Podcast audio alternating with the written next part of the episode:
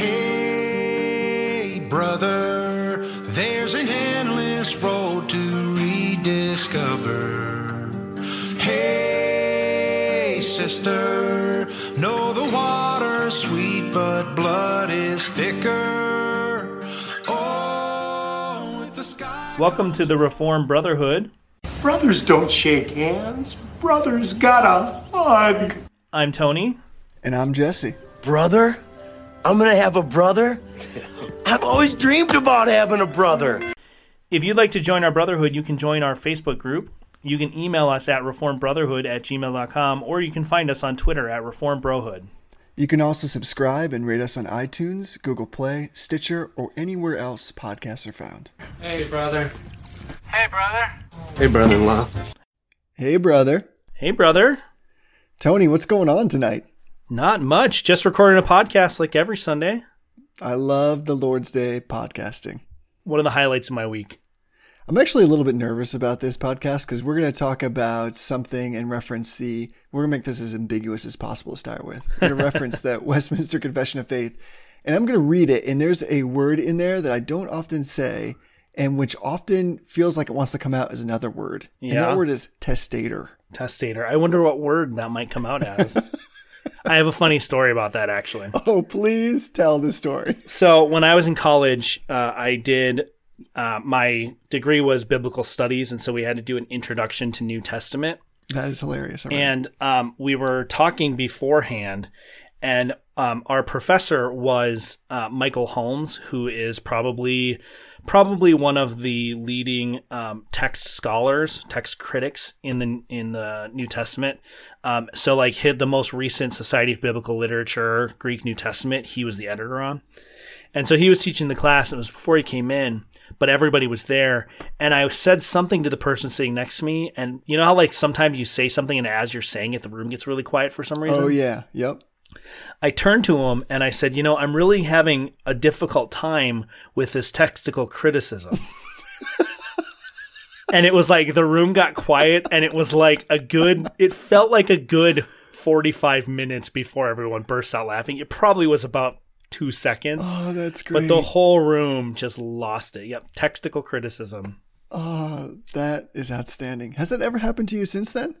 Uh, you know, I don't think it has specifically. No. I I feel mean- like that that's the kind of situation that just ruins the use of that word. Like I would try to avoid Yeah. that in public conversation going forward. Yeah, you know that episode of Seinfeld when George is trying to go out on a high note. So like he says something and everyone laughs. He's like, "That's it, I'm out of here," and he just leaves the room. That's what I felt like doing. but it would be like a low note. I'd be like, "All right, I'm done. Nothing I say has any credibility from this point I forward." I just can't come back from this. yeah. Yeah, guaranteed. I'm going to say that next time I try to say textual, which I really just had to think through in Yeah. my head Oh, to yeah. make sure I said it properly. Yeah, it's it's hard. It, the struggle's real. It it is real. So besides textual criticism, what is it that we're talking about today? Uh, well, we're not talking about that, but what we are talking about uh, is systematic theology.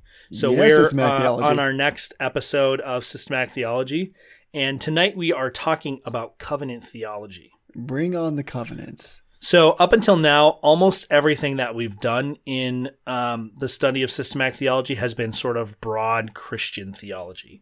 There hasn't been anything particularly uh, reformed, except when we talked about limited atonement. But the rest of what we've talked about has been very kind of like broad uh, Protestant evangelical theology. Right. Tonight, we're talking about covenant theology, which is um, not uniquely reformed, but is especially reformed. Um, so much so that most people would say you can't actually be reformed unless you affirm some sort of co- covenant theology. Right on. I'm excited about this. It's time to get into the reform pool and Yeah. wait around. Yeah. So I'm going to read um, the first question that usually comes up in the discussion of covenant theology is what's the actual definition of a covenant? And different figures will define it different ways. I'm reading uh, from probably what's one of kind of the classic works, um, The Christ of the Covenants by O. Palmer Robertson. Um, this is kind of the, the most common definition people cite, and it comes from page four of that book. It says, A covenant is a, a bond in blood sovereignly administered. When God enters into a covenantal relationship with men, he sovereignly institutes a life and death bond. A covenant is a bond in blood or a bond of life and death sovereignly administered, um, which he goes on in the next um, section of that uh, book, that chapter, to kind of parse out each of those those words. So that's what we want to keep in mind. It's a bond in blood sovereignly administered. So it's like infinitely serious right from the beginning. Yeah, it is. And we'll we'll talk about some examples in scripture that demonstrate the seriousness of a covenant um, once we get to that point. But Jesse, why don't you um, go ahead if you have it in front of you and pull up um, go ahead and read uh, seven one of the Westminster Confession. Let's do it. All right, so here's point one of chapter seven. The distance between God and the creature is so great that although reasonable creatures do owe obedience unto him as the creator, yet they could never have any fruition of him as their blessedness and reward, but by the voluntary condescension on God's part, which he hath pleased to express by way of covenant. So let me break that down a little bit. Um, so basically, what it's saying, this is talking about prior to the fall. So what it's saying is that even in a state before sin enters the picture, there's still this chasm between God and the creature, specifically talking about man. And you know, sometimes you see like that that illustration where like there's man on one side and God's on one side, and there's this chasm that's sin, and then the cross comes and makes a bridge to cross over. So that's certainly true, but even before sin created that chasm, there was still this gap, and so God had to um, had to condescend Himself. He had to come down in order to bridge that gap. And the way that He bridges that gap gap is by uh, by forming a covenant with Adam. Right. Right. Does on. that make sense? Yeah, that's that's right on that. There. So what we're basically saying, even to start with, is that the covenant itself, the idea of covenant and its application, precedes even the fall, right?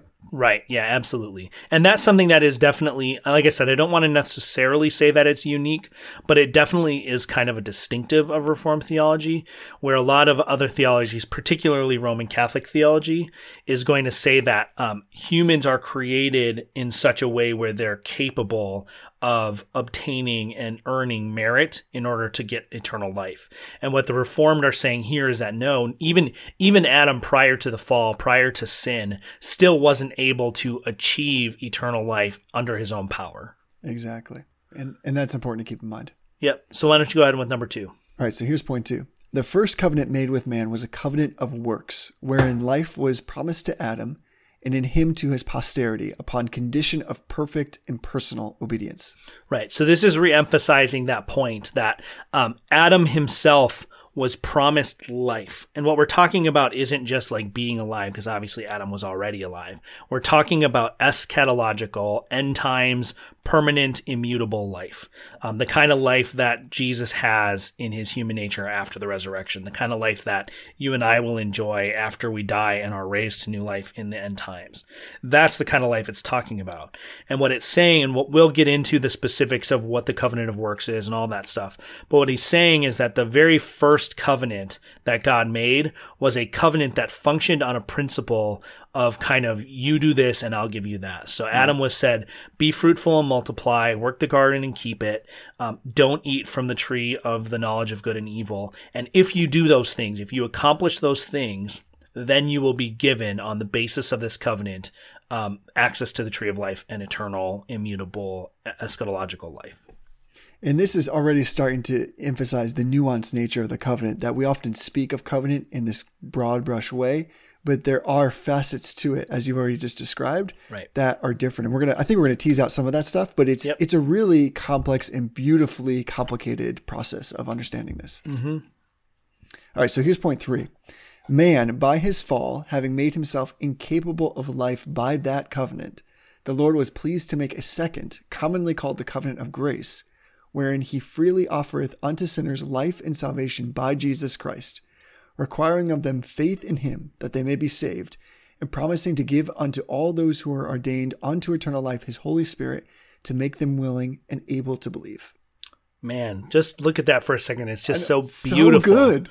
So, um, what this is saying is that Adam Adam failed to keep his part of the covenant. So he was given these conditions and he said if you if you fulfill these conditions, I will give you life, and if you do not fulfill these conditions, then you will be cursed with death. You will die die by death is how the language actually says it. It's got that repeated uh, emphasis. And so he's saying that because Adam was incapable of life by that covenant, God made a new covenant with Adam, which is called the covenant of grace. And in that covenant, basically that's that's you know Genesis 3:15 that um, Right. God will send the serpent crushing Messiah who will defeat the enemy and restore uh, life to his people. And so, what it's saying here, and this is where this kind of um, sometimes rubs against sort of general evangelical thought, is that our salvation has a requirement. And it says here that the covenant of grace is requires faith in God. So there, that's the condition of the covenant. So a lot of people will say like you you'll have an unconditional covenant, but the fact is that all all covenants have conditions that the parties are obligated to. Um, but from there, you know, you see that the conditions of the covenant are given to the person. So God sends His Holy Spirit, and His Holy Spirit makes us willing and makes us able to fulfill that covenant. Right. And that's the key. Like you said, it, there's still always some kind of responsibility in each party's behalf. All right. So here's point four. This covenant of grace is frequently set forth in scripture by the name of a testament in reference to the death of Jesus Christ, the testator, and to the everlasting inheritance with all things belonging to it therein bequeathed. I would just like to have a round of applause that Jesse nailed the word testator. Listen, I worked on that hard. Yes. So um, I will be transparent and say that I am not uh, a 100% exactly sure what this passage means. This, is is an area that I need to study more. Um, but as far as I can tell, um, this is sort of a quirk of history because the words, uh, the word covenant in um, the King James Bible is very frequently um, translated as testament or like a will, like a, the thing that happens when you die and all your stuff gets left to someone else. Like a last will and testament. Right, exactly. And there is places in the scripture. Well, there's one specific place in scripture where that seems to be the only possible meaning. Um, however, um, all sorts of other ancient Near Eastern studies forwarded by Kline um, have shed some light on the fact that the the word covenant in the New Testament, particularly, but in the Old Testament as well, probably doesn't have that range of meaning as much. Um, so this is a article of confessions faith, but it's it's one of those things that's kind of not as central to the system. Uh, but the, the point that it is trying to emphasize is that scriptures talk about a covenant, and a covenant requires death in order to be initiated. And then also, if the covenant conditions are not met, death is almost always the, the curse of that covenant. Right. Right. And you can see, like you said, some have debated wherein how those words are applied. And there, again, once again, there are like kind of like nuances with the application in terms of is this the kind of thing where we're talking about something where there's mutual responsibilities, though they may be different, with certain blessings or curses? Or are we talking something that is just bequeathed to you by way of something somebody has already done for you?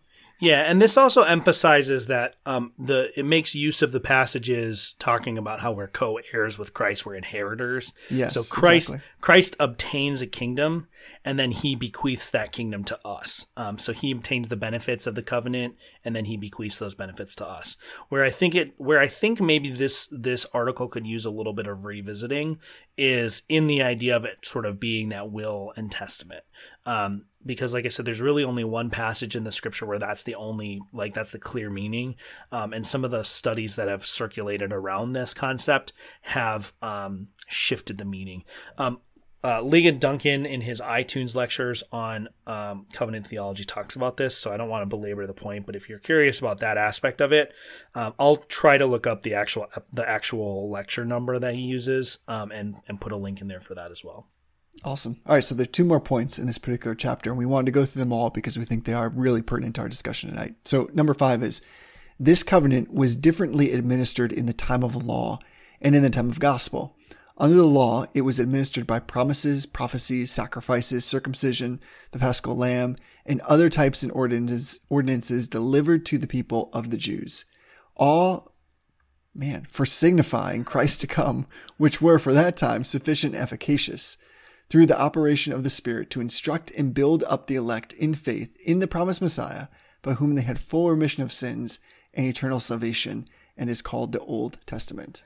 Yeah, so if I'm going to summarize this all down to one bullet point, Yeah, that bullet point is dispensationalism is wrong. So um, that that's really the core of this is that dispensationalism, and we're going to do an episode at some point if we feel courageous enough, um, where we really kind of break down the differences between dispensationalism and covenant theology because what you have is not just a disagreement on a point of doctrine but an entirely different system of doctrine Yes. and dispensationalism um, more or less argues that there was one plan of salvation for the Jews and there's a different plan of salvation for Christians. And different types of dispensationalism have varying degrees of emphasis on that point, but that's that's the point is that the Old Testament was for Jews, the New Testament is for Christians, and those covenants that are made with those people, um, they don't blur together, they're not overlapping or anything like that. So what this is saying is that this single covenant referring to the covenant of grace, this single covenant was administered during the time of the law, but it was administered differently. So we'll talk about the specific, like the different covenants that we see, particularly in the Old Testament. But each of those covenants, the you know the Abrahamic covenant, Noahic covenant, all these different covenants, they um, are sub administrations or sub covenants that all are still part of this one ongoing covenant of grace. And so in the Old Testament, we see that this uh, was administered. There were certain signs and practices and um, ceremonies that were associated with it. Um, that were one thing in the Old Testament. So you think about like the Passover lamb is what it calls out. Uh, circumcision. We talked about that a little bit with the baptism episode. Um, these different things were built into the Old Testament, and it's different under the gospel. And all of these things pointed to Christ. That was their purpose in the Old Covenant, in the, the Mosaic Covenant specifically, was to point to Christ as the fulfillment of that, which we'll get into in the next article. Right. Yep, absolutely. All right, so here's the last one. This is part of your daily Westminster Confession of Faith reading. Under the gospel, when Christ, the substance, was exhibited, the ordinances in which this covenant is dispensed are the preaching of the word, the administration of the sacraments of baptism and the Lord's Supper, which, though fewer in number and administered with more simplicity and less outward glory, yet in them is held forth in more fullness, evidenced in spiritual efficacy to all nations, both Jews and Gentiles, and is called the New Testament. There are not therefore two covenants of grace, differing in substance, but one and the same under various dispensations. Yeah. So what this is saying is now that we've established that there was this old covenant in the, the Old Testament, um, which testament and covenant are, are synonym words, um, that now under the gospel, Christ has come. And when it talks about the substance, that's a technical term to say kind of the reality of the covenant. So covenants have substance that you participate in or that you partake in. And then there's administrations that sort of like serve as a almost like an entry point to that substance. Um, so Christ is the substance of both of these covenants. Right. But in the New Testament, this covenant is dispensed or is um, issued in a different way, primarily, or I won't, don't want to say exclusively, but primarily in the preaching of the word, the administration of the sacraments, and um, uh, we would say prayer, other means of grace. And it's making the point here, and I think this is something that's important for us to nail, is that the administration of the new covenant is less outwardly um, flamboyant or or outwardly um, visual. So in the Old Yeah, Testament, right. you had you know you had a, a huge temple with all these beautiful things in it. You had beautiful metal, you know, golden instruments and special clothes that the priests wore. You had um, sacrifices and incense and all of these different kinds of things. So the the confession here is recognizing that the new covenant administration is less outwardly glorious, but it still holds forth the gospel or the substance of the covenant in greater um, spiritual efficacy. So that's really important. And another aspect too, and, and this is another um, kind of competing theolo- uh, theological system, is something called New Covenant theology, which basically says there was the Old Covenant, and the Old Covenant is completely completely replaced by the New Covenant. So the Ten Commandments are completely gone. The you know we've talked about this a little bit before. Um, this is saying that now under the New Covenant, both Jews and Gentiles are receiving the same um, the same administration. So it's not the case that a Jew could still go back to the sacrificial system and find efficacy, spiritual efficacy in that. Only in the New Testament administration do we find the means of grace. So this kind of speaks against dispensationalism, which we just referenced, but New Covenant theology, which would say on some levels that there's still um, there's still an old covenant for Jews. It's it's that's why some people kind of call it dispensationalism light. Um, Right. And then some there's also a branch of Christians that will call themselves messianic Jews who continue to participate in these old uh, covenant rituals. So you'll still see a lot of people who will celebrate Passover or they will do Hanukkah, and but they're Christians. And um, the problem with that is that you're it's kind of like after the movie comes out, um, insisting on going back and watching the trailer Right. because you're going back to the shadow, the thing that's supposed to point to the to the finished product, and you're participating in that inappropriately. Right. And Jesus is the one who transmutes all of this. So he's taking Right. all of that physical language, everything that's associated, like you said, taking the transcendent nature of the covenant and God himself and associating it with the physicality and turning it into something that's internal. But it's no less, uh, as I've already said, efficacious. It's no less real. It's just that the the emphasis, so to speak, has changed. And I think that's important to note as you have. Yeah, so I would I would point out, um, you know, in Luke uh, after the resurrection on the road to Emmaus, you know, we always kind of people muse like, I wonder what he was talking about. I wonder what the sermon sermon was, and the, uh, the reality is he was explaining this principle. He was Yeah, going sure. back to the Old Testament. He was going through the law and explaining how all of the rituals and all of the outward trappings of the Testament of the covenant, how those pointed to him. He was going back to all the prophecies and showing how all of those prophecies that seemed at first to be about the physical geopolitical nation of Israel and fulfillment of the land promise. In reality, that was a, a, a foreshadow, a foretaste of the reality of our heavenly kingdom, which we have in Christ. So it's really important. This is really, really central to Reformed theology to understand that when we say the entire Old Testament is about Christ, we're not just saying that there's predictive prophecy about Christ coming. What we're saying is everything in the Old Testament, every single event, to some degree or another, points to the coming of Christ. Um, and, you know, that can go a little bit sideways in some types of preaching where people are kind of um, trying to coax out and they do it inappropriately where Jesus is in the passage. Uh, I think Charles Spurgeon was famous for saying that if you. Um, uh, I'm going to get the quote wrong, but basically his point was if you don't see a clear path to Jesus in the in the text you're using, that you should go through the hedges and the fences and just plow through and get to it. um, which you know, Charles Spurgeon was great, but everybody, uh, most people I know are honest enough to say that like sometimes his exegesis wasn't the greatest. That wasn't his main talent.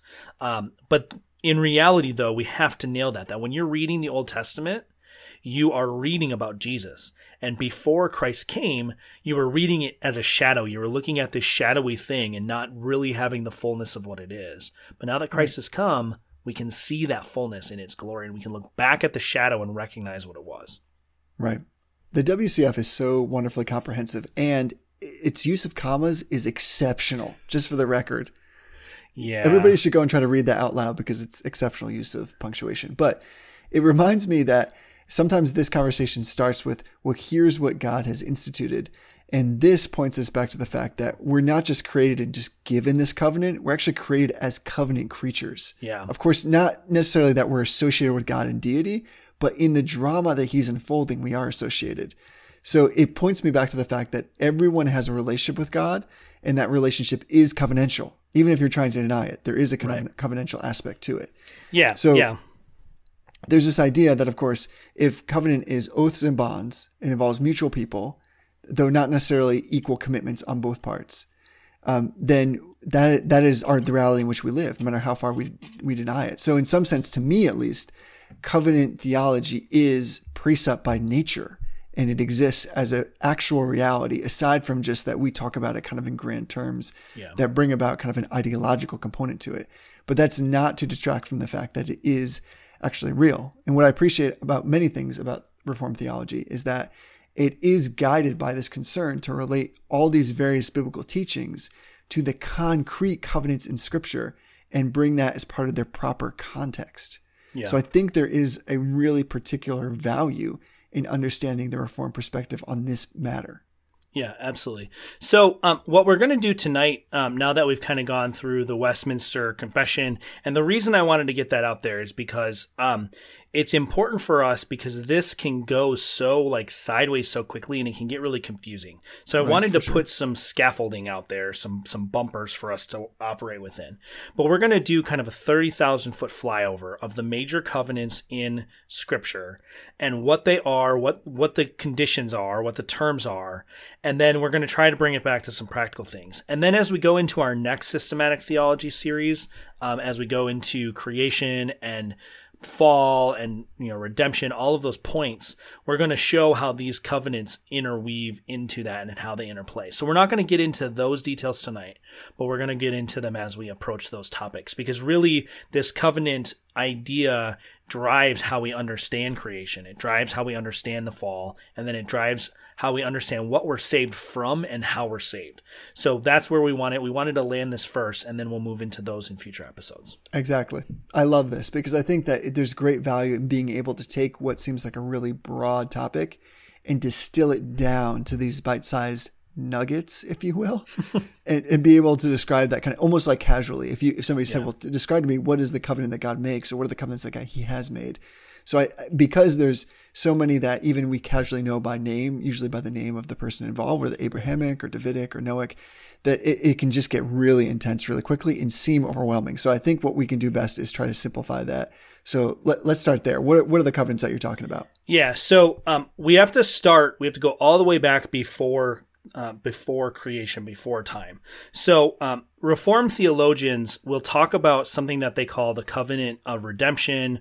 Um, I prefer to call it the covenant of peace or the pactum salutis. There's a bunch of different names for it. There we go. I was waiting for the Pactum Pactum Salutis. Salutis to come out. I don't know the Latin terms for the other ones. I'm sure I could probably like reason my way into it. But the Pactum Salutis is a, an agreement, and it's a little bit difficult to call it a covenant um, because how do you have a, a you know a bloodbound oath sovereignly administered between co-equal, co-eternal, co-essential persons of the Trinity? So I prefer to talk about it as an agreement, but people use the word covenant. And the covenant of redemption or the Pactum Salutis is the agreement in eternity past that the Father, the Son, and the Spirit entered into.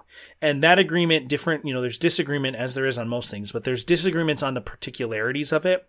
But uh, broadly speaking, this agreement was that the Father would choose a people to be the to be God's people, and then the Son would redeem those people. And they agreed on the means that he would redeem those people. So he agreed to go to the cross, um, to become incarnate, everything that that entails. And the Spirit agreed to apply that salvation or that redemption to all of God's people. So the three persons of the Trinity enter into this agreement or covenant in eternity past to bring about not only the creation of a people for their very own, but the redemption and salvation and sanctification of those people. Um, so that that's the first covenant that we have to get our head around, and it's also usually the covenant that most um, when people come to covenant theology and they have an objection, this is usually the one that they have problems with. right. Exactly. So, and the reason for that is because um, it's difficult for us at times to think about what is going on in eternity past, and we don't always do the right thing with that. So, there's a lot of discussions about like infralapsarianism and supralapsarianism, and there are some Reformed theolog- uh, theologians, myself included, that just say those conversations miss the point entirely. But this is one that we really have to get at because there is enough biblical data for us to do it. So, um, Jesse, why don't you pull up Psalm 110? And while you're doing that, I'm going to pull up a different verse. I'm on it. This is great podcasting right here. To This is really typing. we're really killing the broadcasting space with this.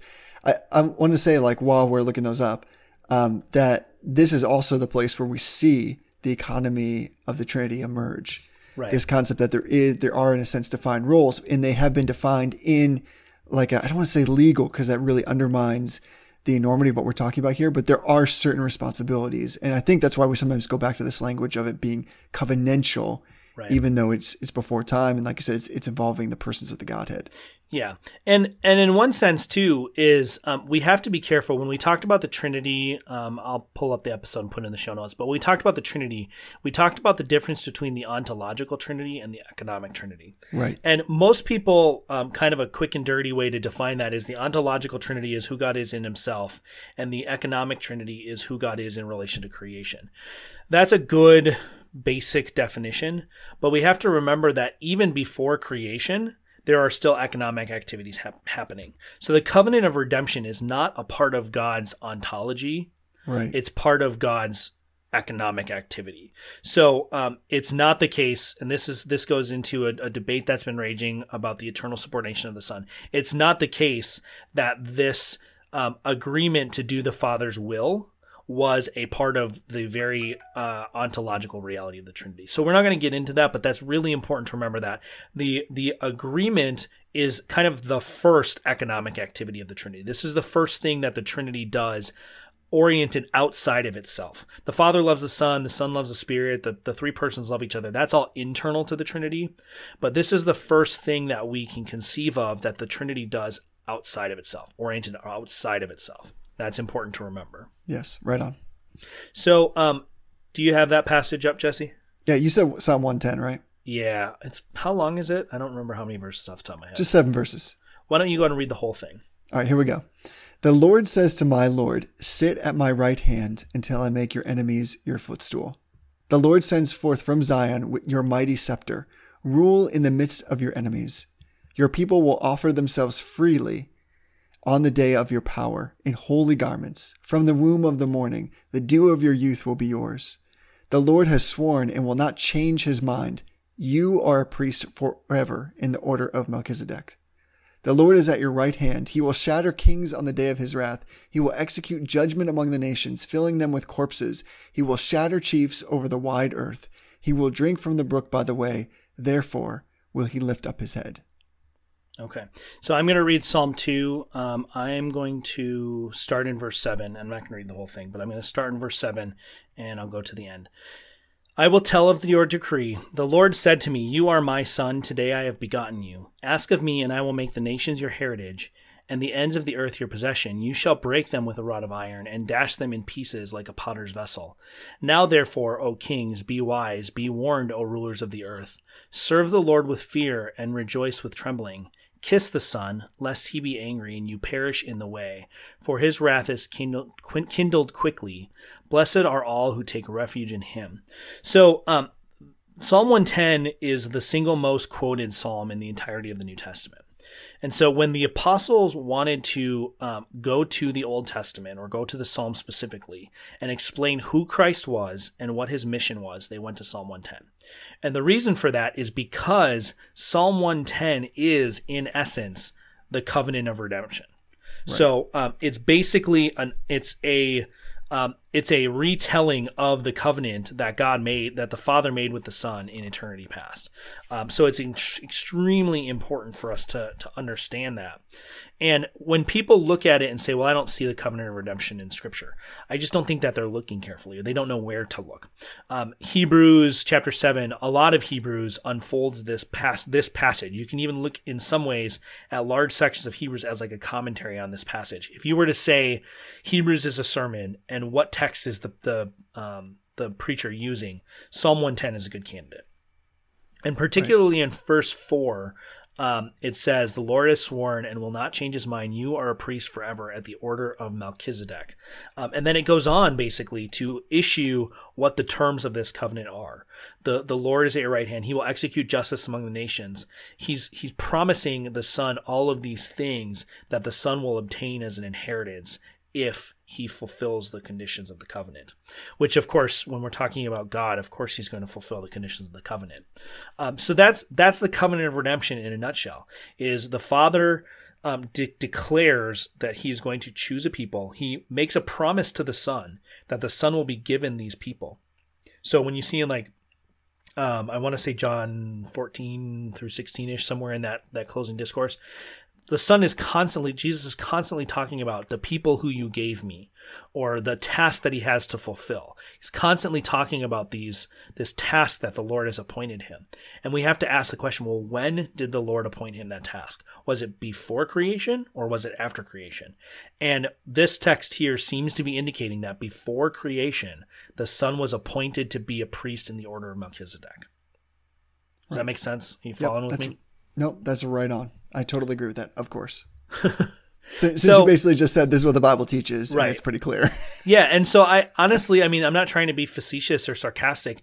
I, I don't understand how people get around this. Um, Yeah, I agree with you. I've never heard a really clear explanation for how this doesn't play out exactly the way that Reformed theology has um, done it. And I haven't always been Reformed, so even when I've heard teaching on this in other contexts, it, it doesn't. It still seems to be explaining some sort of covenant made, but you know, the Father and the Son and the Spirit made this agreement to do this before creation.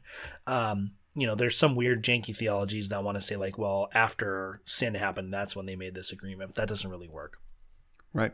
Yeah. So it always But- ends up there. It always Yeah. ends up as I think even when I've heard messages about that particular passage that are not from a reform perspective, it tends to imply that that's what's going on, but then it's you know quickly dismissed by other kind of qualifications. But there's no doubt that you have to contend with. It's pretty straightforward in its Yeah. meaning. Yeah, so once we go to the covenant of redemption, we understand what what the persons of the Trinity have agreed to. Then we move to kind of how that works out in time. So the the first covenant that happens in time is made with Adam, and it's sometimes called the covenant of works. Um, sometimes it's called the covenant of nature. Sometimes it's called the covenant of life. There's different names for it that emphasize different aspects of it. Creation. Yeah, covenant of creation, covenant of nature, covenant of life, covenant of works. And we see this right in the opening of Genesis 2, right? God makes Adam, and the first thing he does is he gives him a task.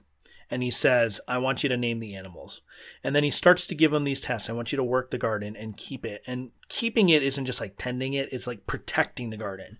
And then he says, I want you to be fruitful and multiply. I, and then I don't want you to do this.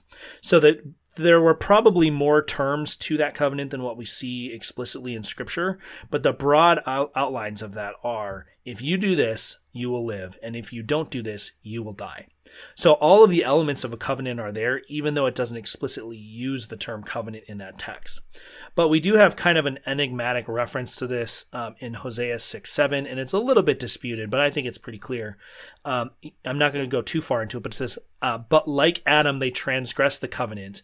There they dealt faithlessly with me. So what he's talking about is he's talking about um, the people of Israel who broke the Mosaic covenant. They broke the laws of the covenant just like Adam did. So there's some questions about what exactly that means, but at a bare minimum, what we have is it's saying Adam broke a covenant. Well, what covenant is it that Adam broke? The only covenant there could have been the covenant that God had with him when he first was created to work the garden, keep it, be fruitful, Right multiply, and not eat from the tree of, of um, good and evil. Right on. And one of the interesting things about the covenant of creation is that the pact itself is presupposing a righteousness on the holy human servant that he's he's capable of fulfilling the stipulations of God's Right. law. So it's almost he's he's addressing this covenant with humanity in an unblemished nature. It- It's mm-hmm. not a state of grace, which we're going to get to next, but Right. it is different than how we would think about it in our own kind of situation now. Does that make sense? Like sometimes we go to the covenant of works and think, well, we can't meet the covenant of works. And the covenant of works was actually never meant for us in our current state, Right. in the state we are now. Yeah, and, and it's it's interesting that you point out um, the difference between a state of grace and, and whatever. Um, the Orthodox Presbyterian Church just did a study committee on um, the issue of republication, which we'll touch on very briefly. But um, they actually acknowledge that it is appropriate to talk about the covenant of works as a gracious covenant.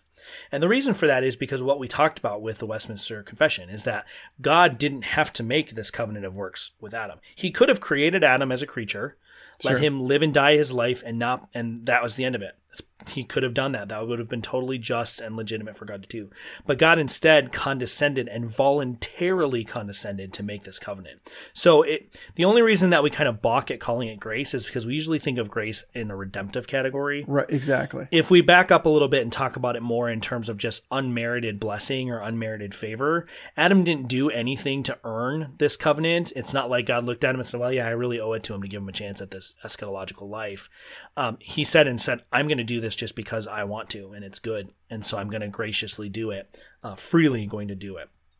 Right. That makes sense. I mean, it's not, as you said, it's not like God was hanging out with Adam and was like, man, you're super good looking and really great at naming animals. So I'm going to, you know, voluntarily make this pact.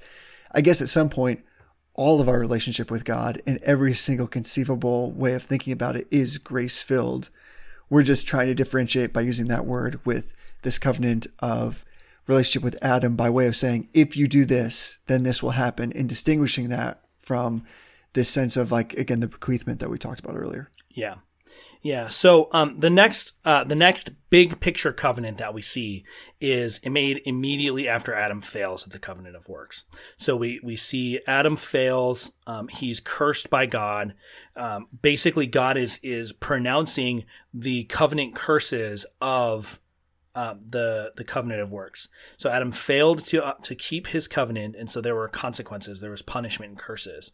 Uh, but God still graciously condescends yet again, and we see in Genesis 3:15 he says, "I will put enmity between you and the woman." He's speaking to Satan, which is a whole other area of study that the covenant of grace is actually part of the curse on Satan for his disobedience. Um, but I will put enmity between you and the woman, between your offspring and her offspring. He shall bruise your head, and you shall bruise his heel. And so, um, basically, God says, "Fine, I'll do it myself." If you want to boil it down. Right.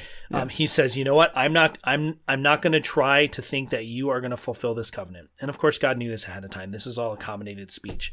Um, but he says, instead, I'm going to put enmity. I'm going to put a division between the serpent and the woman. I'm going to. Um, I'm going to be the one that sends the serpent killer. Um, it's not going to be something you do under your own power.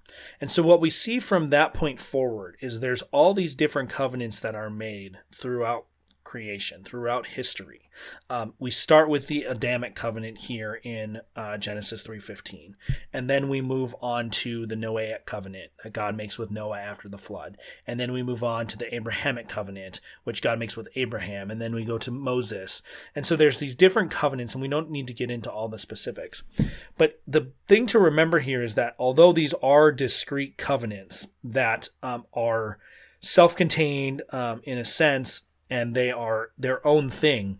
They also serve as a broader uh, subcomponent to the covenant of grace.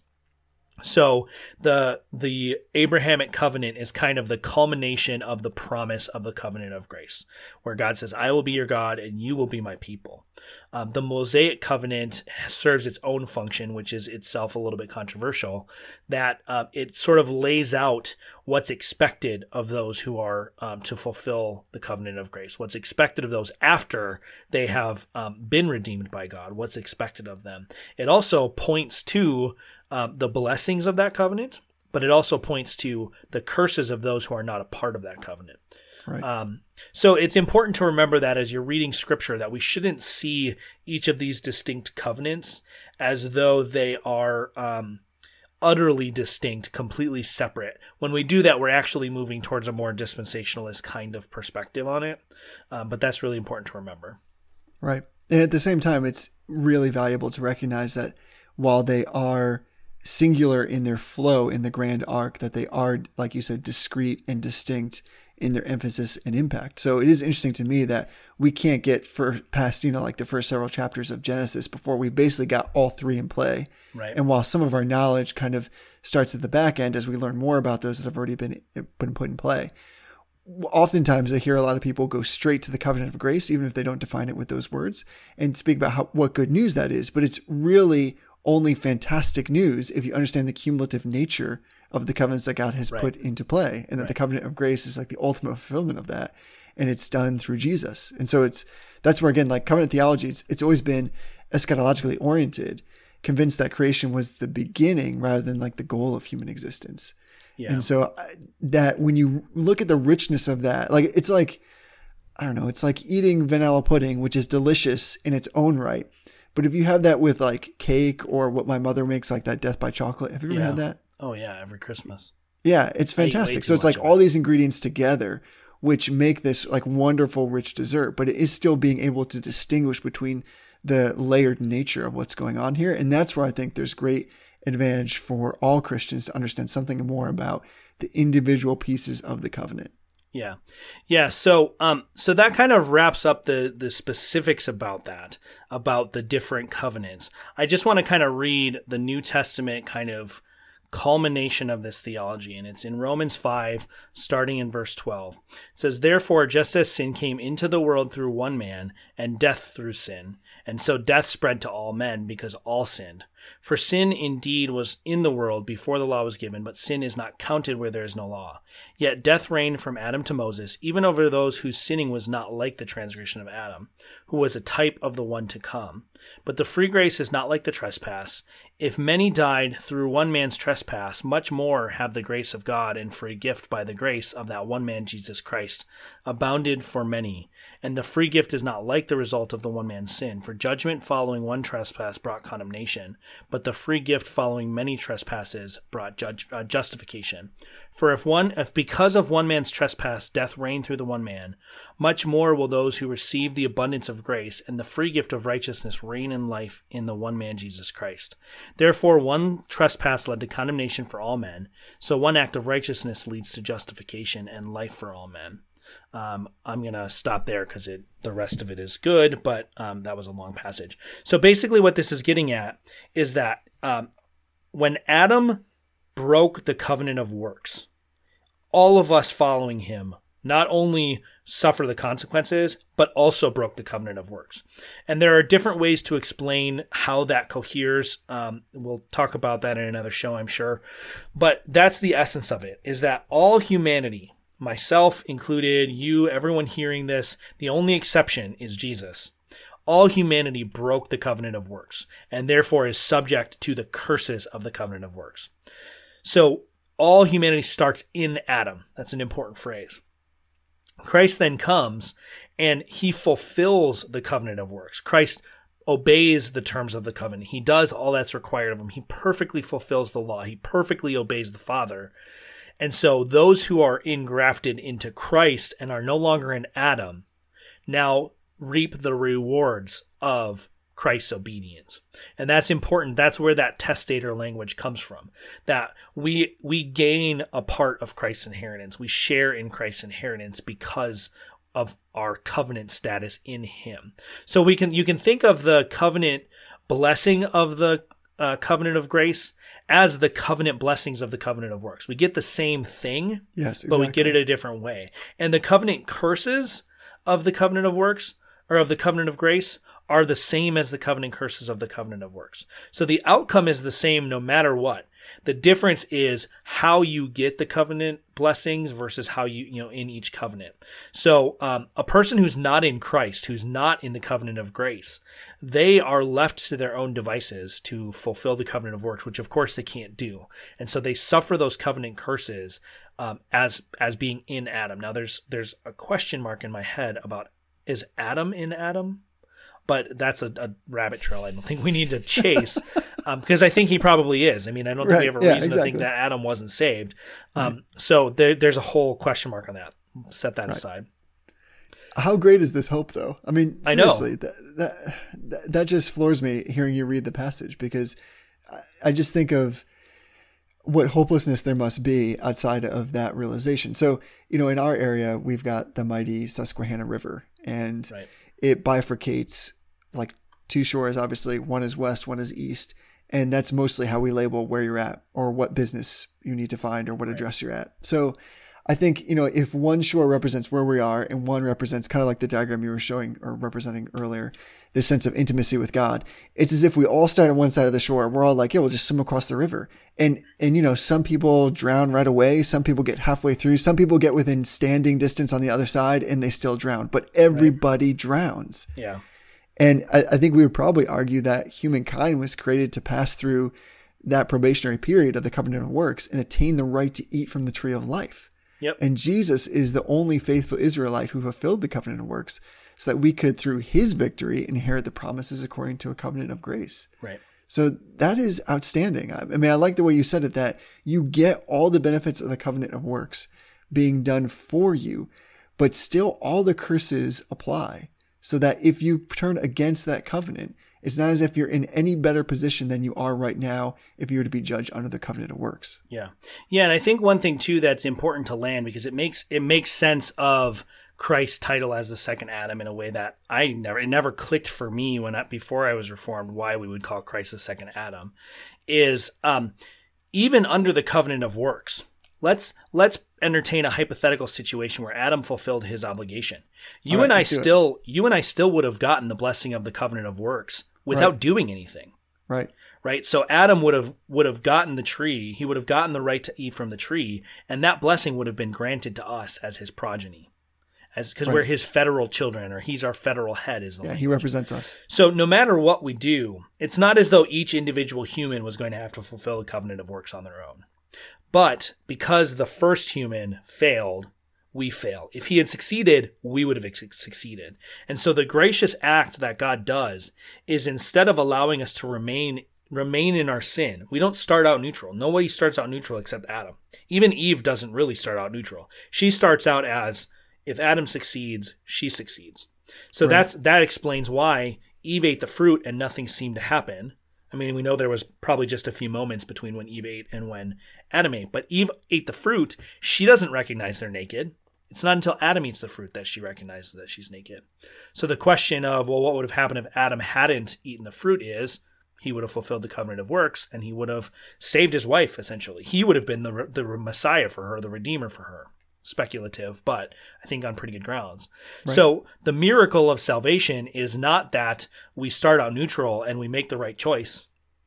The miracle of salvation is that God takes us from a cursed estate, and for no reason other than his own goodness and grace and the counsel of his will, he takes us and implants us into Christ. And through that transfer of federal headship into Christ, we we get salvation. We get to be with God. Um, so that's really important for us to remember that even even the covenant that we're in, even who represents us, was not our decision Right.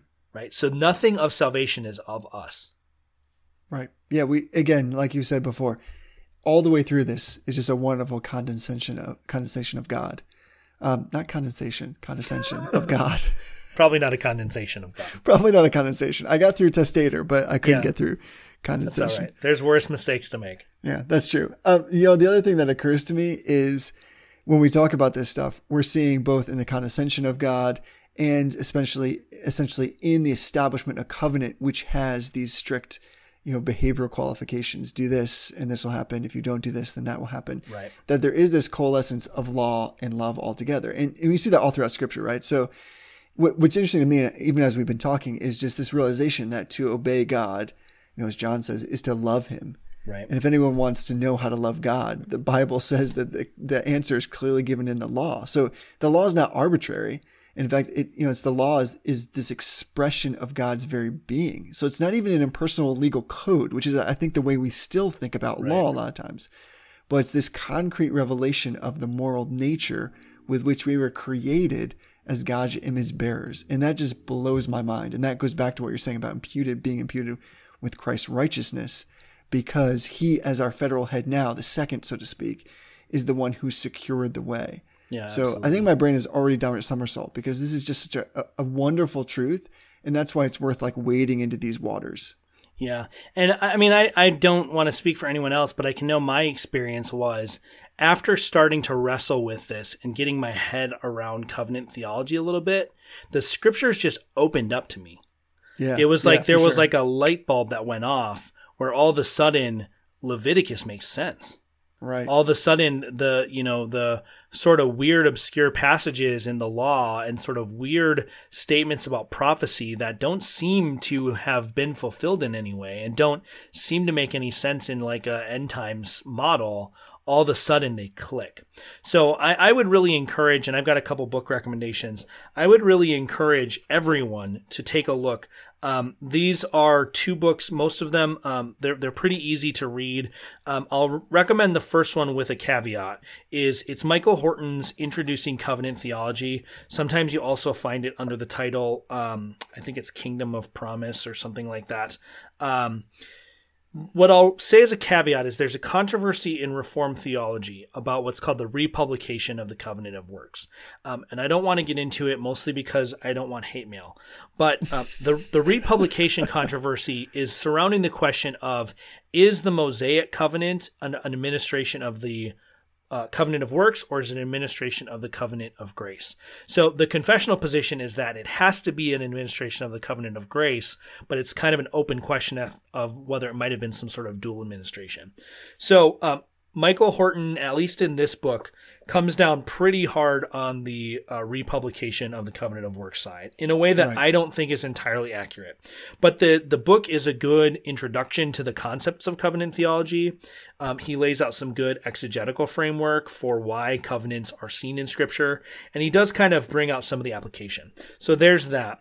The next one I'll recommend is called The Christ of the Covenants, which I referenced earlier. This is kind of the classic work that if you were to take a covenant theology course in seminary, this book is going to be on every single syllabus that's addressing the, the topic. Um, and the third, last recommendation, this is much more technical, but if you want to understand sort of the republication question, the OPC, Orthodox Presbyterian Church, like I said, did a study committee on this recently, and they came up with some really good um, kind of guidelines without really issuing a decree about what's right and what's wrong. They kind of went through and explained the controversy and then issued some things to think about as you're wrestling through it. So the, I'll put a link for that in the show notes, but you can find it if you just type up uh, OPC report on uh, republication, it should be one of the first results. Those are all great resources. I, I think the Horton one is particularly readable. It's kind of like you said, a great primer if you want to, and it, it's got enough meat on the bones that will really make you put the book Yeah. down and stop and think as you're reading. Uh, it's something worth investigating. Yeah, absolutely. Do you have any recommendations? No, I think those actually covered it. I like I said, I, I'm really a big fan of Horton, and I think he does a pretty good job. It's it's a really thorough treatment. I- I think if anything, trying to as you read the scriptures, trying to think about what we just talked about in terms of somewhat both the grand arc and compartmentalizing this idea of covenant of creation, uh, or covenant of redemption, covenant of creation, covenant of grace. Thinking about how you see in the scriptures, like you said, Leviticus is a great example. Once you start to understand it and can place it in that rubric, I think it starts to connect a lot of the dots, fill in some of the gaps, and give you a sense for what we often say. Like when you read that stuff, you should look for the spirit rather than the letter of the law, trying to understand what it says about God's character. But this further emphasizes that. And I think the Reformed tradition on covenant theology is really important in bringing to bear a proper context in which to see, understand, and find like pastoral value and all that reading. So it's a little bit of work, but I think once you, it definitely, like you said, transformed my understanding of all this. And it's been really immenseful, immenseful? It's really immense blessing that's been full of all kinds of rewards for me as I've studied and read and just trying to draw closer unto the Lord. Yeah, and the last thing I'll say to kind of bring this down on a pastoral note, even though I'm not a pastor, is um, Not a pastor. The, the covenant theology is there for our assurance, Yes, yes. right? And so the point is that um, the covenant of grace is great and it's secure, but the reason the covenant of grace is secure is because the um, the fulfillment of the covenant of grace was promised to the Son in eternity past. So the Father promised to give his Son a people, and the, the Son promised to redeem those people, and the Holy Spirit promised to sanctify and set apart those people and bring them to unity with the Father, Son, and Spirit. And so the, the blessings of the covenant of grace are secure because is God the Father going to break a promise to his Son? Absolutely not. So that that first covenant may seem arcane and abstract, and in some senses it kind of is. It's a little bit speculative on some levels, but at the end of the day, that's the beginning of all this, and that's what makes it secure. So God made a promise to us, and there's no reason for us to to doubt that, right? Hebrews talks about how um, God made a promise, and He made a promise. Not only is the promise unchanging, but He swore on His own very life, which is also unchanging. So it's secure in two ways. But the fact is that that secure promise is also built on an even more infinitely secure promise in eternity past. And that, I mean, there's no reason that that can't just fill us with joy and hope.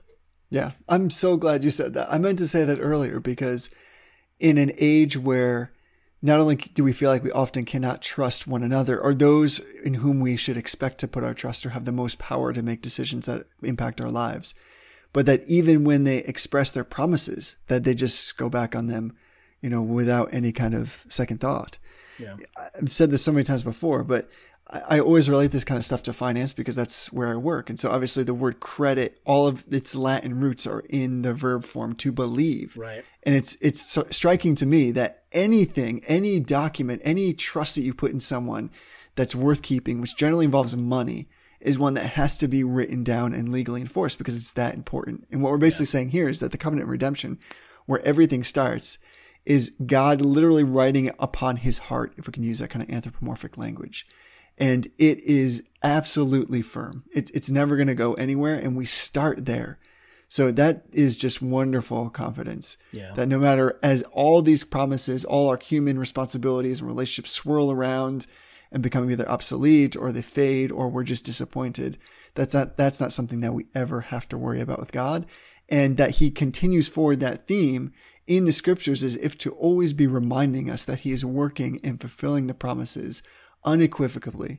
That is something that, like you said, should just make us want to jump up or go to our knees. I probably not high five God, but probably come come to our knees in, Yeah. in submission and in humility and and just great gratitude. Yeah. And that's that's probably what I'm going to do after this podcast. Yeah, that's a good word, and that will definitely preach.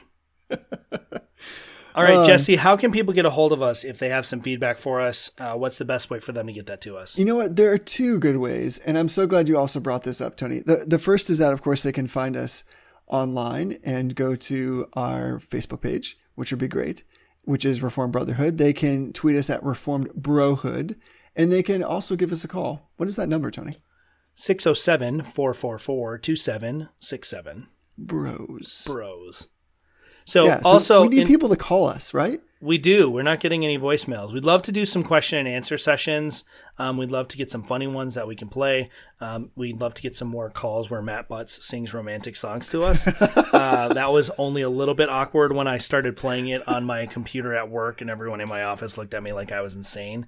Um, they were like, "Who's this Southern guy singing love songs to Tony?" Yeah. It is the sweet stylings It of is. Matt Butts and His that voice southern, is smooth like butter, man. yeah, Alabama roll tide. Yeah, uh, but uh, in addition to calling us, we'd also love if you would hit up iTunes, uh, subscribe on iTunes, and leave a five star rating for us to let us know um, what's going on, what you think of the show, what we could change. Uh, or we had one person tell us a funny story about getting attacked by a Sasquatch. That was pretty cool. I'll take that. Yeah, please go into iTunes and give us the full five covenants. The five covenants. There we go. I think there's more than five, isn't there? yeah, yeah, there definitely is, but there's only five stars, so Yeah, that's true. I was just Five, five covenant, five thumbs up. yeah. All right, well, that should just about do it for this week. And don't forget, whoever loves his brother. Abides in the light. All right, see you next week.